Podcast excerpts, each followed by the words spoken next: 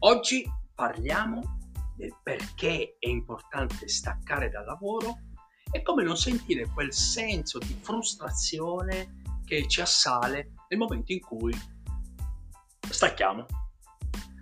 E, ehm, se sei come me, hai questo senso di frustrazione perché? Perché fino a qualche tempo fa io eh, quando staccavo dal lavoro e dovevo dedicarmi alla famiglia, dovevo dedicarmi a me stesso, sentivo quel senso di frustrazione perché pensavo che eh, perdevo del tempo eh, e quel tempo lo potevo dedicare alla mia attività, alle cose da fare per raggiungere il risultato quanto più velocemente possibile.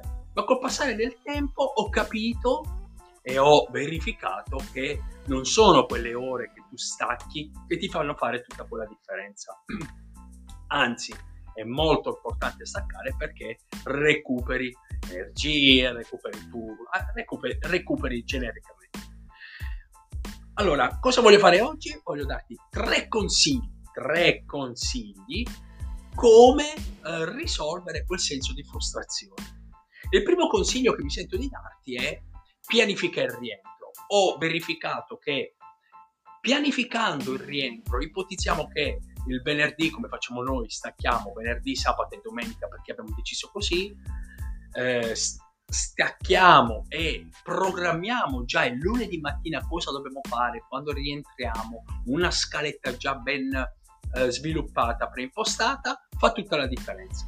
Perché? Perché so che quando rientrerò inizierò a essere già produttivo. Allora, il primo punto è verificare il rientro, perché molte persone non pianificano assolutamente proprio la, eh, il lavoro e questo ti, ti garantisco che ti farà sentire molto. Il secondo punto è programma il tuo tempo libero.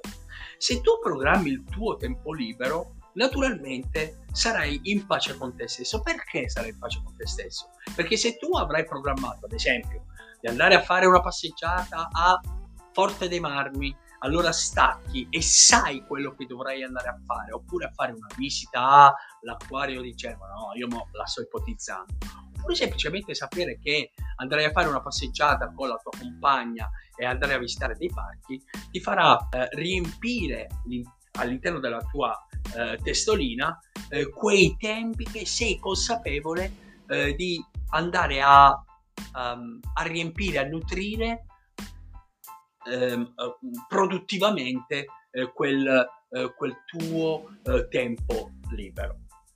Terzo consiglio è coltivare relazioni sociali extra lavorative. Perché dico extra lavorative?